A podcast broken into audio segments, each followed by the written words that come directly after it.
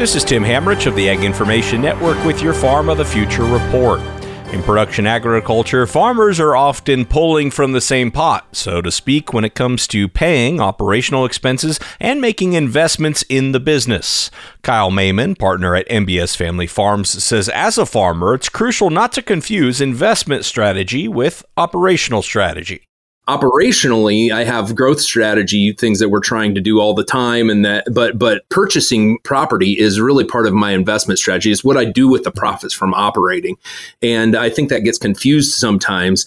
I think it's just important to differentiate between the two because one is very much a capital decision and one is very much an operational decision. This is especially important with farmland investments, Mehmen says. Let's give an example. I, I, maybe I'm renting a farm from Ben, and I've been renting that farm from Ben for 20 years. And Ben says, "You know what? It's time for me to sell this farm. Kyle, would you like to buy it?" I say, "Absolutely, Ben. How much would you like to sell for?" We get together and and I do a deal. Operationally, that's the worst deal that I can do because I was renting that farm and making a profit on it before I decided to buy it and make it where it couldn't make its own payments. So now it's actually a cash flow drag rather than a cash flow positive because I already farmed it. Mehmen grows corn and soybeans on his family's farm in Iowa.